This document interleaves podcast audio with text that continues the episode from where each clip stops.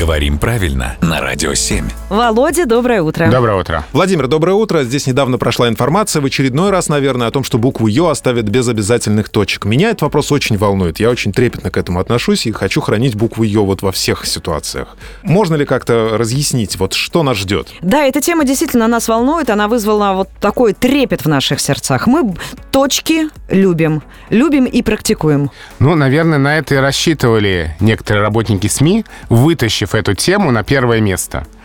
А на самом деле никаких изменений нас не ждет. Ничего в плане употребления буквы «ё» не меняется. Она не была обязательной, она таковой и остается. Ее никто не убирает, не убивает, не приравнивает к букве «е».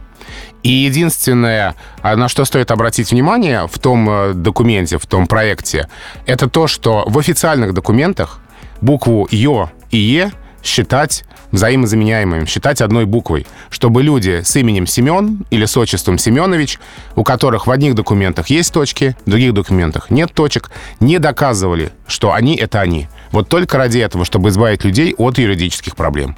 Во всех остальных случаях буква «ё» будет употребляться так же, как употреблялась и раньше, а тот документ ноября 2021 года, который вроде бы предлагал обязательно «ё», предлагал такое просто потому, что в нем несколько важных подпунктов и примечаний просто было упущено.